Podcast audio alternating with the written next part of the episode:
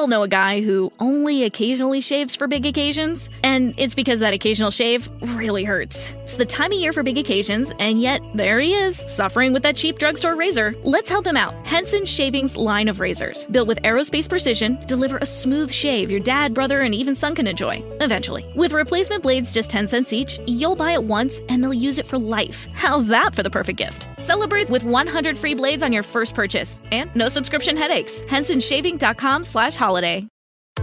Don't forget that your skin is your largest organ, and the sun can be your skin's worst enemy. Dermatologist recommended Neutrogena products offer the ultimate protection for your skin. From makeup remover wipes to Hydro Boost Water Gel Facial Moisturizer, BJ's has your entire lineup of Neutrogena skincare products. And now through December 3rd, save $4 on any Neutrogena product at BJ's. Love your skin back and save now through December 3rd, only at BJ's. Let's join Bishop Kevin J.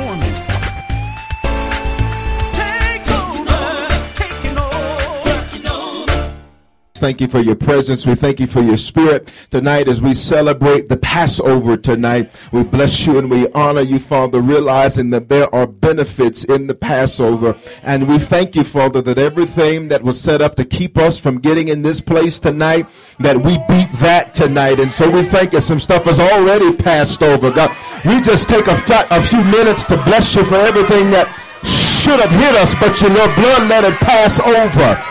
Car accident should have killed us, but the blood let it pass over. That divorce should have stopped us, but the blood let it. I wish there was some folk tonight that knew some stuff has already passed over tonight. We thank you for it in Jesus' name. Hallelujah. Are y'all ready for the word tonight? Lift your Bibles high. Let's make our confession of faith. Of course, we welcome all those watching live tonight uh, and everywhere. Amen. Lift your Bibles high. Let's do it. This is My Bible, it is the living Word of God. My mind is renewed, and my spirit is prepared to receive the Word, which produces faith. And faith pleases God. I'm not just a hearer of the Word, I'm a doer of the Word. This Word has given me life, and life more abundantly. Shout it. Oh, y'all sound like an army tonight. High five your neighbor. Say, You've been set up. You've been set up. Hallelujah. Flip to John 13, if you would. John chapter 13 tonight. John 13. Uh, we are in and concluding the Passover today, and so I want to teach you tonight and encourage you tonight. I want to inform you and then inspire you. John 13, you got it? Now you're going to be standing for a little bit. We're going to read a lot. John, that's all right. You've been sitting down all day on that phone. You need to stand and move your blood in your body. John 13, verse 1. Now, before the feast of the Passover, when Jesus knew that his hour had come that he should depart from this world to the Father, having loved his own who were in the world, he loved them to the end. Now, I, I want you to look there at verse 1. He says, He knew his hour had come. Uh, look at your neighbor and say, Do you know the hour you're in? I find that most Christians, the problem is, is why they get so messed up in life is because they don't count. They have no understanding of the hour or the time that they're in. So they're trying to hold on to things that were prepared for yesterday and today and wonder why they grow stale. Verse 2 And supper being ended, and the devil already put into the heart of Judas Iscariot, Simon's son, to betray him. Jesus, knowing that the Father had given all things into his hands, and he had come from God and was going to God, rose from supper, laid hands, laid aside his garments, took a towel, and girded himself. Now, I want you to just see a couple things there, because we're not going to come back to John 13 too much tonight. He says, And supper being ended, and the devil already in the heart of his betrayer. See, see, see, some of you need to understand that, that the, the people that flip on you and go crazy on you, they, they've been set up to do that the whole time. Don't you be surprised by it. Don't you, don't you. Sometimes we get caught off guard by stuff like that. No, the devil was already up in them. But look at what Jesus says. Jesus says, I already know I got all things. And I know where I come from and I know where I'm going. So I ain't even studying you, Judas. I feel bounce back part two may be coming up tonight. I don't know. Verse 5 After that, he poured water into a basin and began to wash the disciples' feet. Now, that's something because he says, I know you're going to betray me, you sucker, you snake, you conniving scoundrel. But I'll wash your feet anyhow. Because I know I'm going. You, my friend, on the other hand, do not.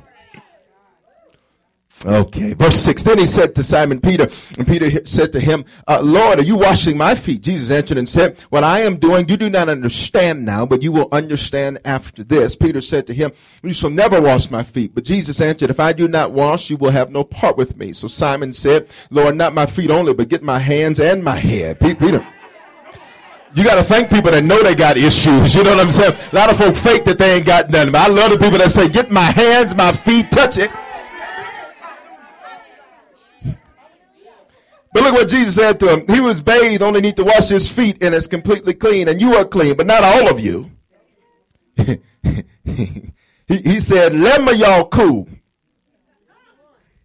It's one of y'all that ain't clean. Watch this. And me washing his feet ain't gonna make him clean.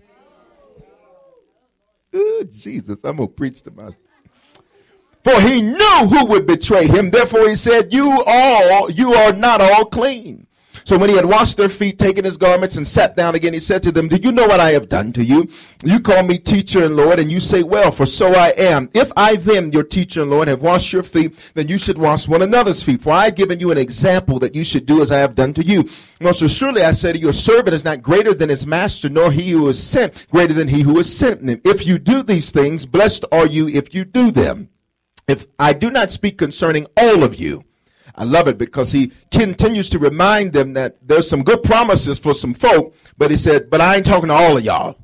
See, even tonight, while I'm in the house tonight and those watching everywhere, there, there's some good stuff I got to tell you tonight about what's getting ready to take place in your life, but but it ain't for all y'all. It ain't, it ain't for all y'all. Uh, look at your neighbor. Say, is it for you? Is it for you? Uh, uh, Look what he says. I know whom I have chosen, but that scripture may be fulfilled. He who eats bread with me lifted up his heel against me. Now I tell you before it comes, that when it does come to pass, you may believe that I am he. Most assuredly I say to you, he who receives whoever I send uh, receives me, and he who receives me receives him who sent me. Look at 21. When Jesus said these things, he was troubled in his spirit and said, Most assuredly I say to you, one of you will betray me. Then the disciples looked at one another, perplexed about whom he spoke. Now there was one leaning on Jesus' bosom, one of the his disciples whom Jesus loved. That was John. Simon Peter therefore mentioned to him, uh, "Ask who it was of of whom he spoke." Then leaning back on Jesus' breast or his chest, he said to him, "Lord, who is it?" Jesus answered and said, "It is he to whom I shall give a piece of bread when I have dipped it." And having dipped the bread, he gave it to Judas Iscariot, the son of Simon. Now after the piece, uh, now after the piece of the bread, Satan entered him. Then Jesus said to him, "What you do, do it quickly."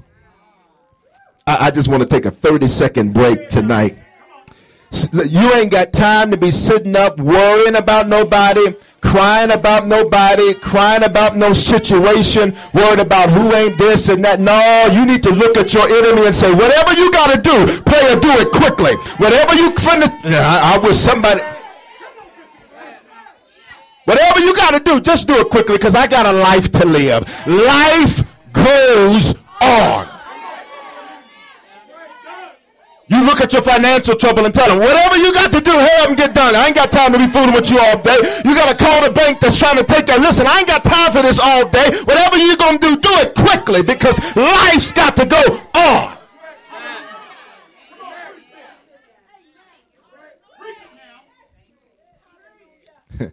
but nobody knew what reason he said this to him. For some thought because Judas had the money box that Jesus said that to him buy those things we needed for the feast so that we should give something to the poor. He, he thought, he, the, the disciples thought when Jesus said, do what you must do quickly, he was telling Judas, man, get down to the shop, get down to the Jerusalem market before they close at six.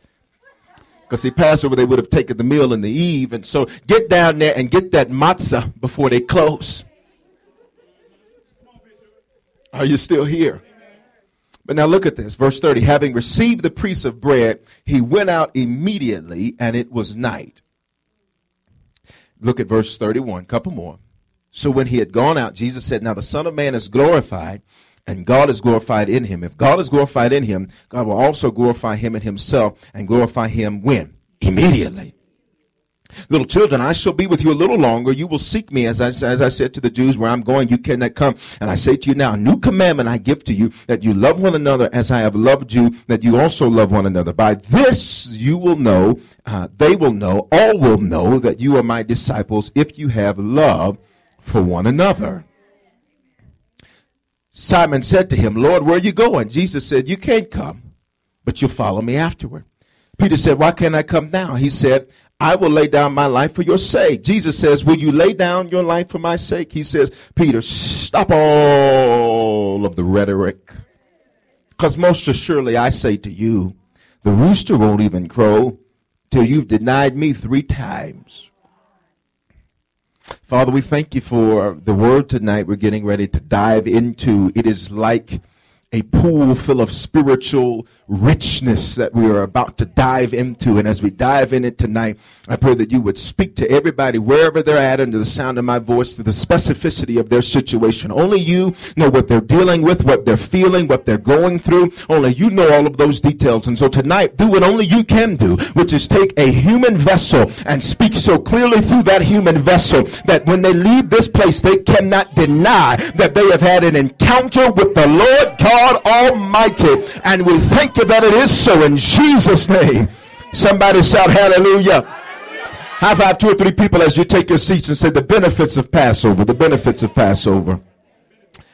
Hallelujah. You can be seated tonight. I want to go through this. I want to give you some background. Then I want to get us to where we are in John 13. John 13 is referred to as the Lord's, uh, or the Last Supper. It is actually the feast of the Passover that Jesus is receiving uh, with his disciples.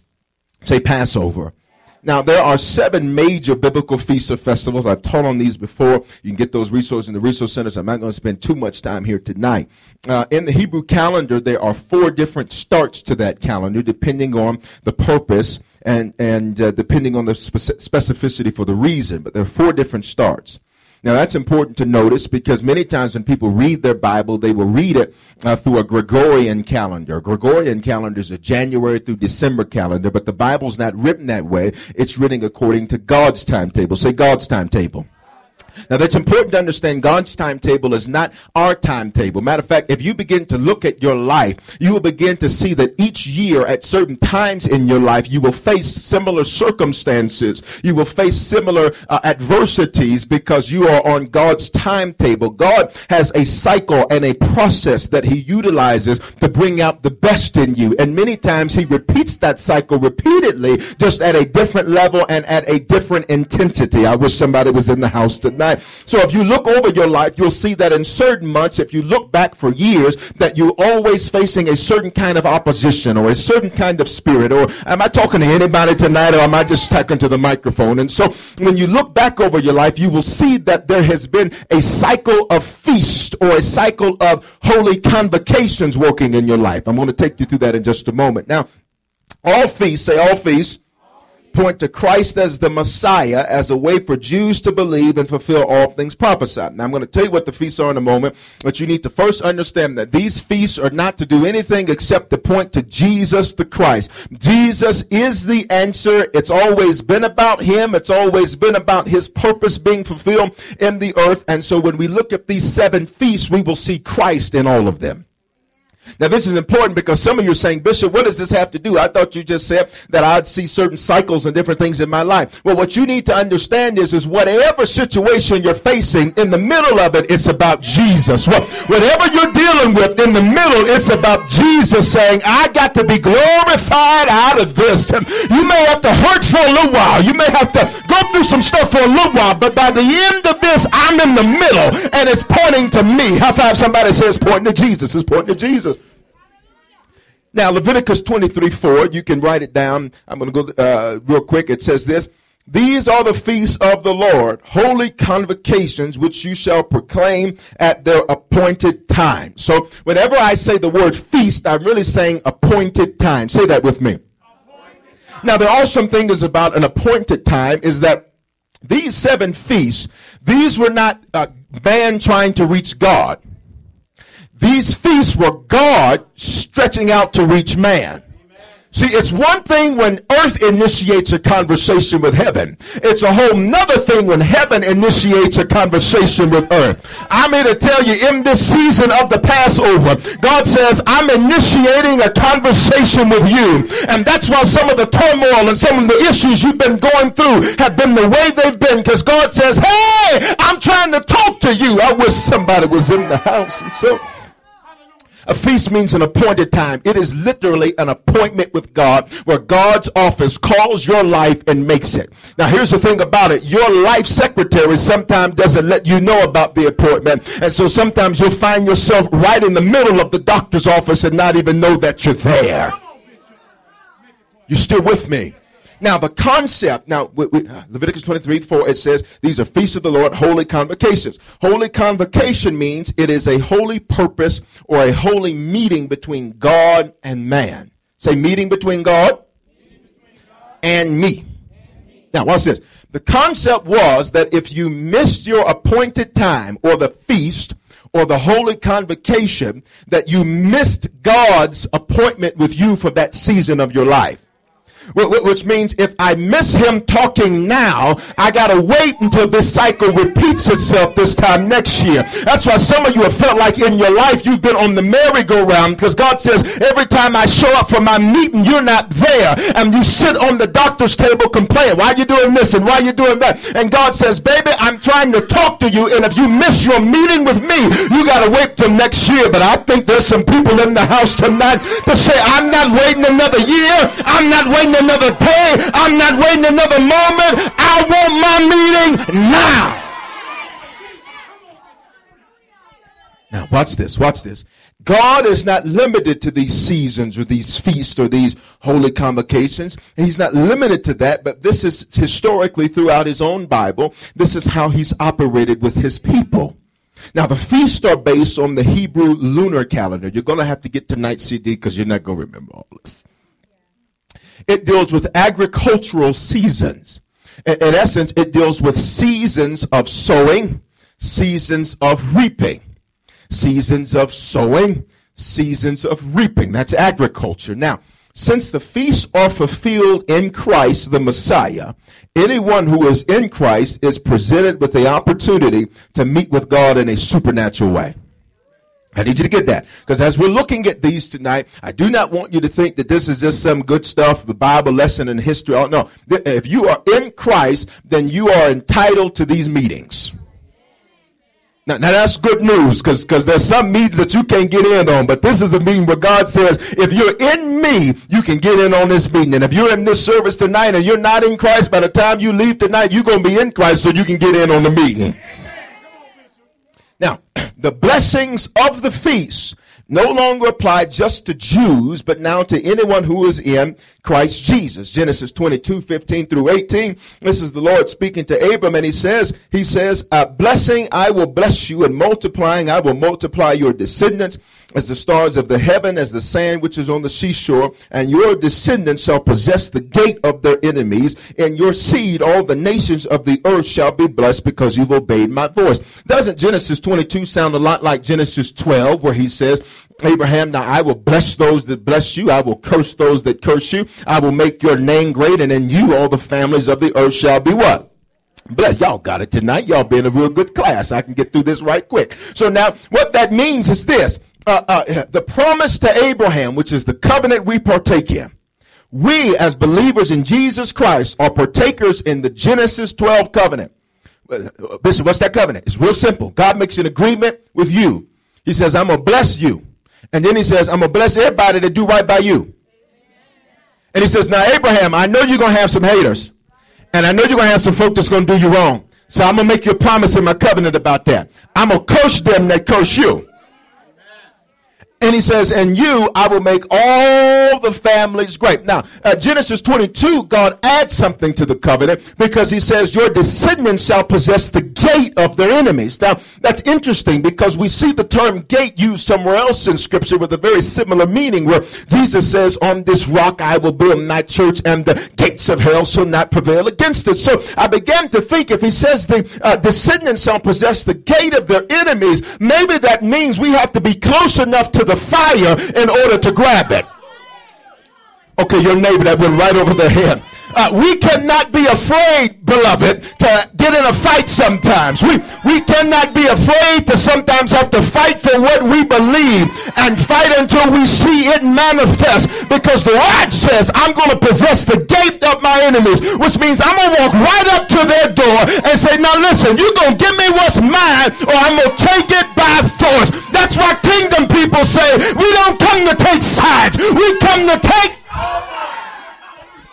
now, watch this. There are seven major feasts. Now, remember, feast is also holy convocation. It just means an appointed meeting with God. Who sets it up? God does. Now, that's awesome. To think that the God that formed the universe would think enough about us to set up a meeting. No, your neighbor didn't get that. Your neighbor didn't get that. To think that the God that put Pluto way out there. And the God that put all them rings around Saturn. And the God that made it so that Earth was the only planet in this particular galaxy that's inhabitable by, by human beings. And the God that then would make a human being and call that human being his son and call that human being his image and call that human being his likeness and tell that human being now you have dominion over everything you can see to think that that God would take time to schedule meetings is amazing to me. You, are missing the simplicity of it. He didn't have Gabriel set it up. He didn't have Michael set it up. He didn't have the cherubim set it up. God himself said, Leviticus 23, 4, now these are the times I want to meet with you. Show up ready to do work. Now, there are how many of them? Seven that are major, that are important. Now, the number seven means it means entering into God's rest. Entering into God's rest. Now, as believers in Christ, I, I know there are a lot of folk that, that think, well, you know, you're supposed to have well, one day as the Sabbath. They, they need to read Hebrews 8, 9, and 10. As believers in Jesus Christ, for us, every day is the rest of God. Which means if I have a day where I get stressed out, that means I got outside of the will of God. You're not hearing me. Because what that means is, is I've stepped out of him and stepped into me. See, Sabbath just means a day of rest. It means a holy day. It means a day set apart for Him. Now, as a believer in Jesus Christ, every day for us is Sabbath. Every day is a holy day set aside for him. So in these feasts, we see seven. We see seven several times throughout the Bible, but it just simply means entering into God's rest. Now, let me be clear with you because sometimes we say that, and then what believers think is, well, that means there's not going to be any more fighting. No, that's not what that means. Now, let me be clear, Denver, about what I mean about fighting. I'm not talking about going outside in the parking lot and doing stuff you got to come to the altar for the prayer partners to pray off for you. I'm talking because I know some of y'all you got stuff in your purse and, and your wallet now that you you saying, Lord, please don't let me fall out in church tonight because I. Now watch this. now, watch this. The the fight means this is that as believers, you know, I don't understand. Can, I tell y'all something about me? It's Wednesday night. I can tell y'all stuff, right? Guess not. Okay, so I, I don't understand people that that lack intestinal fortitude. I cleaned it up real nice. I, because, you know, especially believers, you know, the children of Israel, God says the land is yours, land is yours, take it, just go take it. Well, we're like grasshoppers in our own sight. I mean, how are we supposed to do that? Go out there and take the land. Go, go do what I go do. Just go take it. It's yours. There are giants in that land. I mean, what are we? Those are big guys, Lord. Lord, I, I, I know your word says I can be healed, but my God, that's such a long process. I know your word says I'm the head and not the tail, but can I just be the in between right now? I mean, it's a lot of work. I know your word says that I that I that I'm always overcoming and never being overcome, but can I just this one time go under? Because I just why you might not say it verbally, you say it subconsciously through your actions. I so what do you mean? Uh, uh, uh, God says, just take it as yours. But they didn't want to have to go out and possess it. Matter of fact, Numbers uses a very specific word. It says repossess. Now, now, if you've ever had, this look straight ahead so you don't tell on yourself. If you've ever had a repossession, you know most times they don't come up to your door and ask for your keys. Come on, that's all right. We, we all join the club. We all wearing the t-shirt. If you've ever had a repossession, you know normally, they like the Lord, they come like a thief in the night. They don't even need your key. They want you. That's why when you go buy a used car and only got one key, they'll tell you what the story is on the car. Okay, y'all, that's too much for you. Okay, y'all, y'all just thought it got lost. no, they got that one. Okay, all right. Now here's here's what that means. Uh, it entering into God's rest does not mean it's, there's not issues we're going to have to deal with. Entering into God's rest means I'm fully prepared deal with the issue. Look at the neighbor say, You're fully prepared. You may not feel like it. You may not think it. You may not believe it. You may be saying to yourself, I can't take no more. Lord Jesus, help me, Lord Jesus. You know, you remember Big Mama, she used to call on Jesus for everything. God, help me, Lord Jesus, these children. And Jesus looks back at you and says, You got it. I'm living on the inside of you. You can handle this. You can overcome this. So entering into God's rest doesn't mean there's not some stuff we're going to go through. It just means that we're fully prepared to deal with it. You got that? Okay, now let's look at these seven feasts. Now, uh, uh, we, we, just this past Sunday we had, of course, Palm Sunday. This isn't one of the feasts. I just want to kind of get you in in the proper fit here. Palm Sunday, you can look at Luke 19, 28 through 44. 44. Palm Sunday says that the Messiah would be one who could bridle a colt that person would be Messiah. And as he walked into the city, they used palms to cover his path, uh, which gave him the highest honor. Whenever they put palms out for someone to walk on or someone to move upon, it was the highest honor they could give in that culture. Now, Jesus rode into the city. He rode into the city, the scripture teaches us, among several different animals it calls it, it calls it the donkey. Got it? Now, now understand in that culture, a donkey was a like having an expensive automobile a donkey wasn't a you know little little thing. You know, a donkey was like you driving a Rolls Royce, like the Phantom. So Jesus enters to the into the city on a Phantom. Well, y'all remember coming to America how they threw them roses for King Jaffe Joffer. That's how Jesus went into the city. He they, they got out there. They, now, Mr. Wise, it's important to understand that because some people want to make your Jesus something he's not. They want to make our Jesus some some weak, uh, passive, uh, uh, walking around hugging trees, uh, no weirdo. No, your Jesus was, was, my God, your Jesus was the most awesomest of awesome that you could ever encounter. Your Jesus walked around knowing stuff about people and choosing to keep his mouth closed and said, listen, you better not start that with me. I got five rocks. I ain't throwing one at you yet, boy. You better shut your mouth. See, Jesus, your Jesus had power, but he knew how to bridle that power. And sometimes you got to walk around for I got power now. Don't make me use what I got. So now it's important to understand that. Now, when we look at these at these seven feasts, let's get into that now. There were three feasts that were in the fall. I'm gonna give these to you real quick. Again, I've taught on these before. I encourage you to get the uh, teachings, DVDs, and CDs, and all that. Three fall feasts. the Feast of Trumpets is the first one. It's also called Rosh Hashanah. It's literally the new biblical year. It's the new biblical year. Second is called Yom Kippur, or the Day of Atonement. The third is the Feast of Tabernacles, Feast of Tabernacles. In your Bible, it's also referred to as the Feast of Booths, Feast of Ingathering. our old name, the Feast of the Final Harvest, uh, the Feast of Sukkot. Uh, essentially, tabernacles, this meant it was the Lord dwelling with us. The Lord dwelling with us. So Rosh Hashanah starts the year. Day of Atonement gets the year right at the beginning of it so that you don't walk into a new year with all this baggage.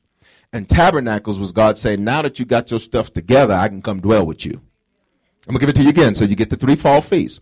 Uh, the new year begins. God says, now don't bring all that foolishness from last year in here. So they had the Day of Atonement, which in that time they would repent, they would get things right with God, etc. Then, after they got things right with God, God says, Now I can come and dwell or tabernacle with you. Got that? Now, again, I've taught on those before. You can get more information. Now, I want to get to the spring feast because this is where we're at now. And I got six minutes to do it. Got it? Now, in these, I'm going to I'm going to uh, I'm going to give them to you in order, but I'm going to begin explaining them from reverse order so I can end on Passover where we are right now. All right? So now the, the, the first of the spring feast is Passover. The Passover. It was literally the crucifixion of Christ. Now please understand, uh, Christ was not crucified on Friday. And people, oh, you going to Good Friday service? Them people are crazy. Now he's just saying that. That's why Harvard, we don't Bishop, you got a Good Friday service? Friday, every Friday good. Jesus was not crucified on Friday. He was crucified at the twilight on Passover. Now, you say, well, Bishop, well, but you know, I just was raised believing Jesus crucified on Friday. Well, just let's do some basic math. Okay, because I don't understand saints that can't count. The Bible says he was he was in the belly of the earth three days, three nights. Friday night. Saturday night. Sunday morning? Now, I don't care how you add, where you from, what country you from, whether you went to DPS or Cherry Creek schools or Royal schools. I don't care where you went. Ain't no way Friday to Sunday equal three. I'm just telling you. People, oh no, it's a holy day, Friday. You got to be. Jesus died. He was dead by that point. All right. I just need you to understand that. Now, after the Passover was the feast of unleavened bread. It Was the feast of unleavened bread. Uh, leaven in Scripture meant evil or error. So unleavened bread would meant what? Let, us let, go ahead and just get country for a little bit. Unevil bread. Errorless bread. All right? Now, now, now th- this is important because Jesus' body, if you understand this in Scripture, Jesus' body did not decay uh, as he was uh, dead as a human being. His body did not decay. He was unleavened bread. Leaven in bread, you would think of as adding yeast, and that kind of bread will eventually mold. Got it? So if you look at it from baking terms, I can't even cook, and I know that. Now, if you look at it from baking terms, uh, you, you, understand unleavened bread, and we'll come more back to that in just a moment. As, after unleavened bread is the feast of first fruits. This is actually Easter Sunday is the feast of first fruits. Christ's resurrection. And the fourth is the feast of weeks. W E E K S, the feast of weeks. In your Bible, it's also called the feast of Shavuot. It's also called the feast of our name, the feast of the harvest and it's also called the day of Pentecost. Got it? Okay, now, now I told you I was going to give them to you in that order. Now I, I, I want to explain this to you. Now, can I go to Passover? And then we'll walk from there so you understand how this whole thing plays out. Now remember, these are what? Appointed times for God to meet with us, where He sets these meetings up. I need you to get that because if you don't understand that, then you will just see these as some holidays that we celebrate as some religious pagan thing that we do. No, no, no, no, no. These are special times that God has set aside. Now you got this? Now, now watch this. Passover originates from when the children of Israel were coming out of Egypt and the death angel was coming. And as the death angel was coming, the Bible said to apply the blood of the lamb at your doorpost and the death angel would pass over.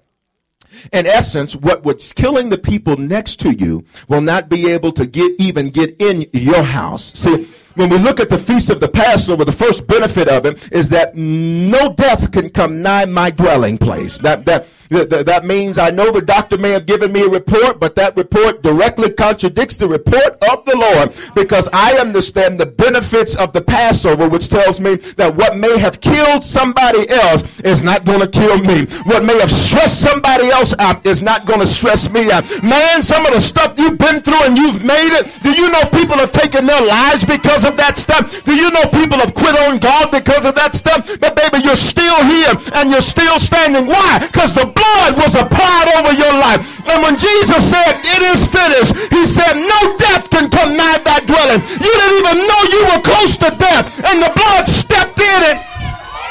You didn't even know that plane was supposed to crash, but the blood.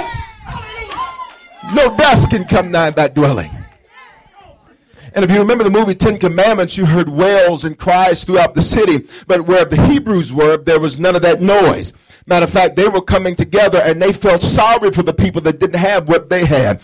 See, God says in this time of Passover, it's a time to be thankful because there are some people that are wailing and crying around you. You ain't got it that bad. You may be going through some stuff in your life, but baby, it's not over. God gets the last word.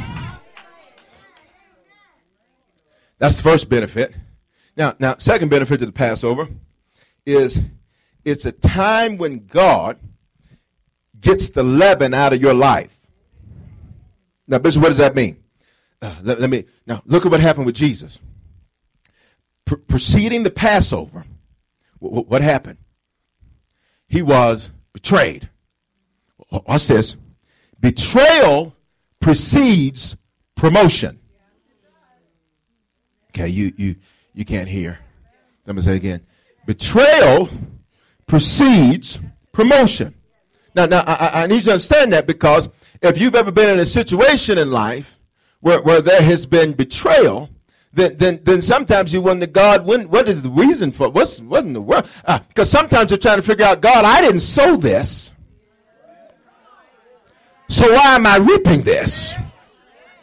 Okay, y'all are gonna go be real tonight. Have you ever sat up in a situation in life and been like, I didn't sow this?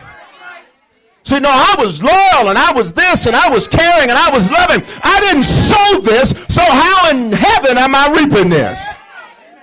I got to be nicer from last Wednesday. Amen. Now, now, now, watch this. watch this. It's a time when God says, the stuff in your life that was causing your life to mold, leaven, I get it out. Judas was mold. And he needed to go. Because he wasn't part of the plan.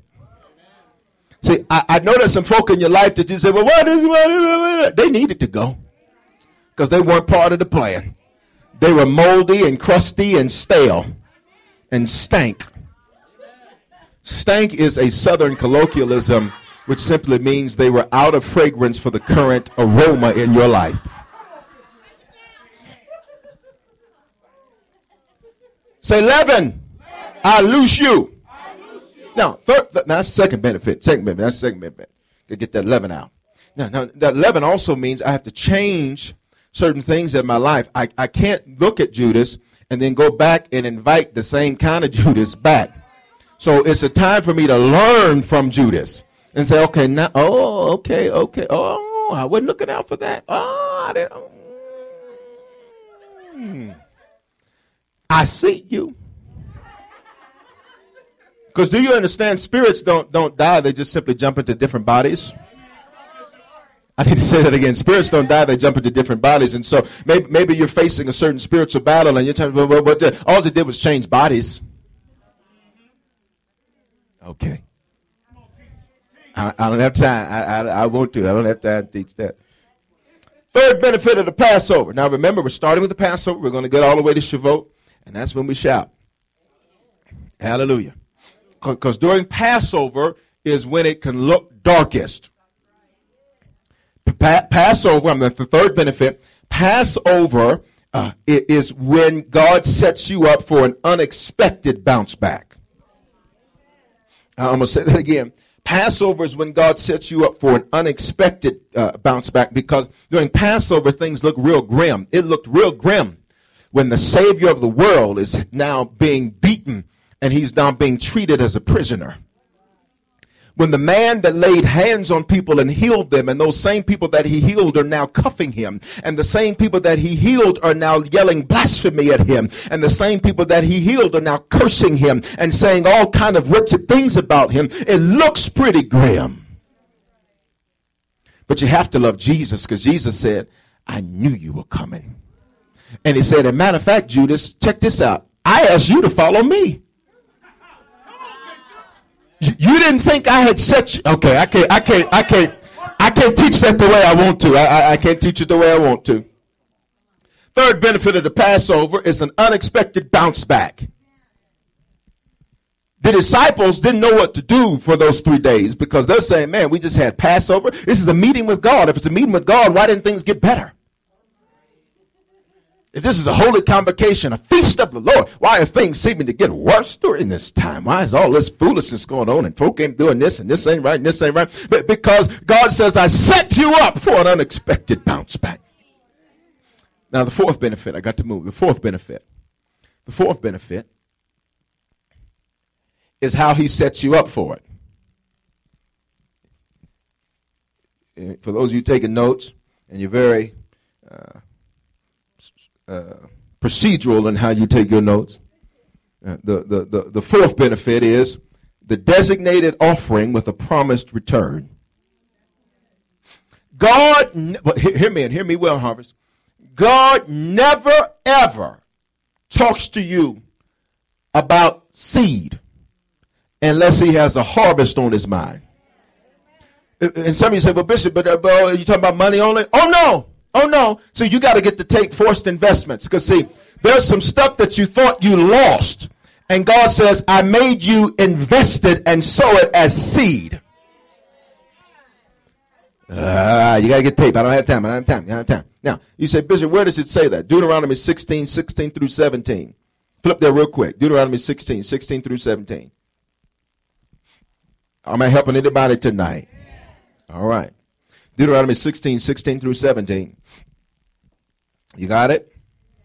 Okay, if you don't look on the screen. Three times a year, all your males shall appear before the Lord your God in the place he chooses. Say that's here. At the feast of unleavened bread. the feast of weeks and the feast of tabernacles. Listen what it says. And they shall not appear. You read it. Every man shall. Come on, read it. Verse 17. Come on. Every man shall.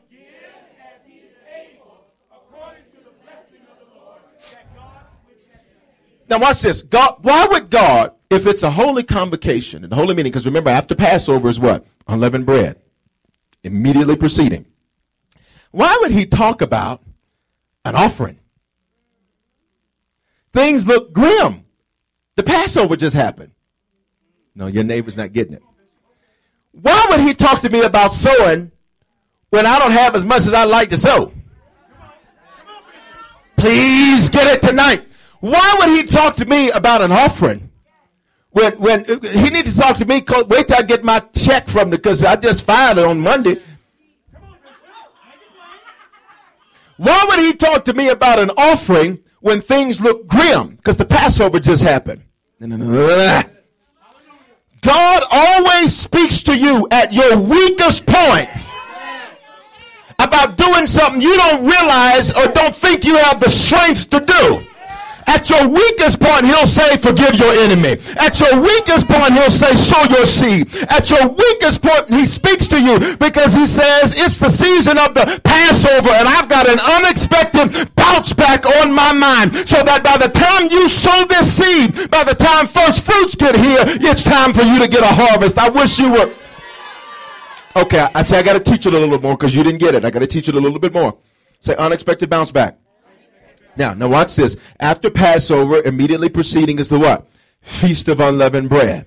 Now, now we, we talked about that because following Passover, for seven days they could only eat unleavened bread. Literally, the Jews would have to get all the leaven out of their house. They go through their house, they get rid of all their cinnamon rolls, all their cookies, all their cakes. Thank God I'm not a Jew.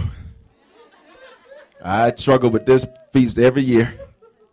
I'd be asking for forgiveness while I'm eating the Twinkie. Just thank you, Jesus, for me. I'm joking. I don't even like Twinkies. Now, say unleavened bread.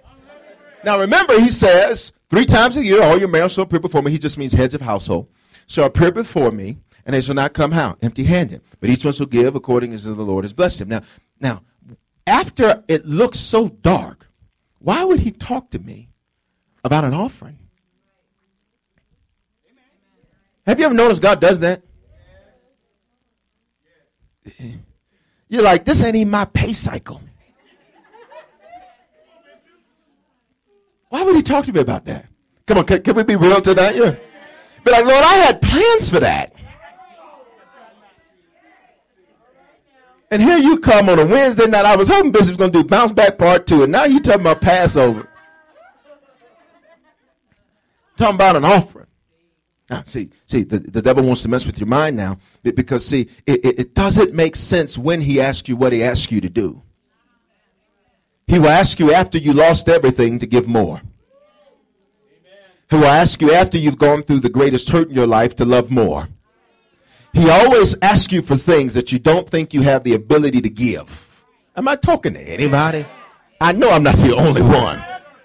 Y'all please raise your hand and move your knee or blink your eye, do something so I know I'm not alone.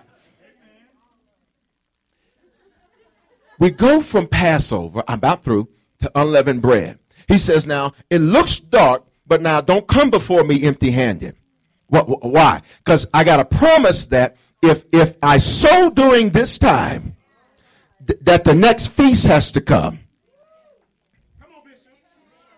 Okay, let me let me give it to you. I said I got to teach you a little more so you get it. The, the next feast preceding unleavened bread is what?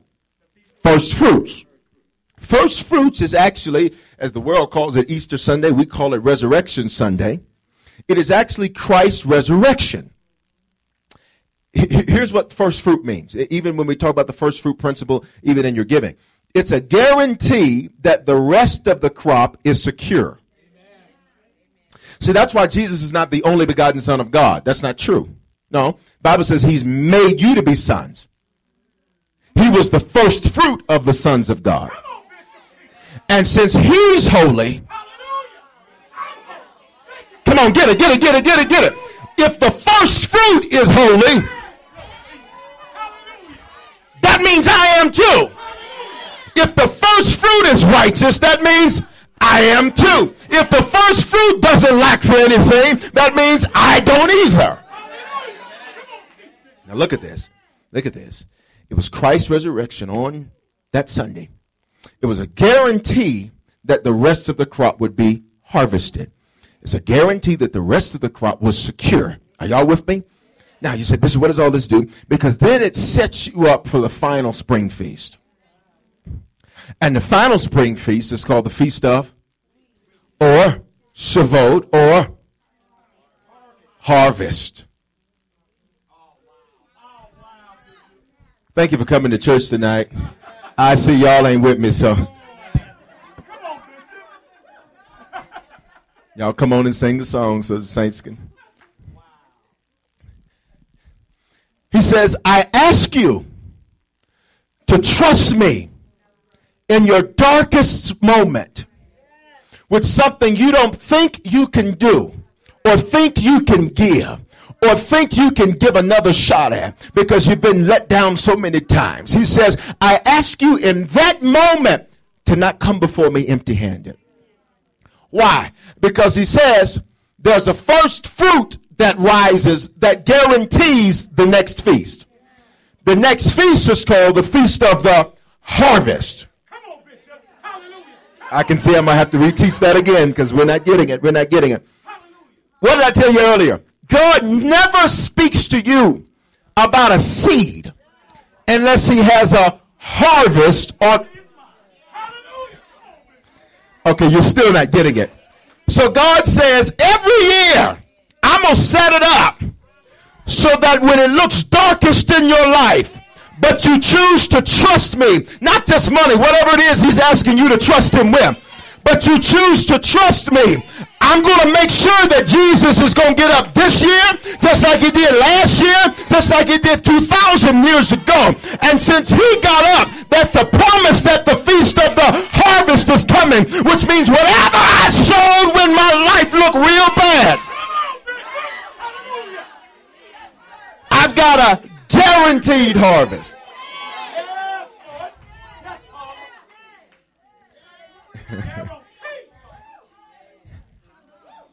Now, some of you saying, well, Bishop, what you talking about? You talking about money? I, listen, you read the Bible. What I'm saying to you is, in your darkest moments, that's when he asks you to trust him with something that you don't even think you got the ability to give. And for you, maybe, maybe money's not the deal. For you, maybe it's releasing somebody that did something to you and you want to hold on to that because it's your safety blanket. It's your way to make sure it doesn't happen to you again. But what you fail to understand is by holding on to it, you perpetuate it and make sure it happens to you again because even when a that shows up, you make it a this. I get last Wednesday's tape. Bishop, what are you saying? In this moment, God says, I set a meeting with you. And I got some benefits of this time that you're in in your life. It may look like whatever it looks like, but you need to understand I've already made you some promises. And if you'll trust me during the Passover and during the unleavened bread, I promise you he's going to get up on Sunday morning. See, maybe you don't understand the significance of him getting up. Him getting up was not just about you getting a get out of hell free card him getting up was a guarantee that whatever I sow, I'm guaranteed a harvest. Because if the first fruit is there, the rest of the harvest is guaranteed. Y'all getting it? Now, Father, tonight, whatever it is you're asking for in this moment, during this time of the Passover, whatever it is, tonight we make a conscious decision whatever you've been speaking to us, maybe whatever it is, you know what it is. Everybody under my voice knows what I'm talking about because you've been talking to them about it. Whatever it is, I pray now that in this moment they'd have a clear understanding of that. And they wouldn't be afraid to step out and trust you in the moment when it looks dark, but we know Sunday's coming. And since Sunday's always going to come, we got a guarantee that the harvest has got to come. We thank you for the Passover, which just says that there's some stuff that can't happen to us. The saints used to say, You protect us from danger seen and unseen. You've been doing that forever. Because the death angels kept away from our house. There, there were some things that were supposed to make us go crazy, but he couldn't even come into the house because the blood was there. And so we bless you for that. and We honor you for that in the name of Jesus. Everybody stand on your feet tonight.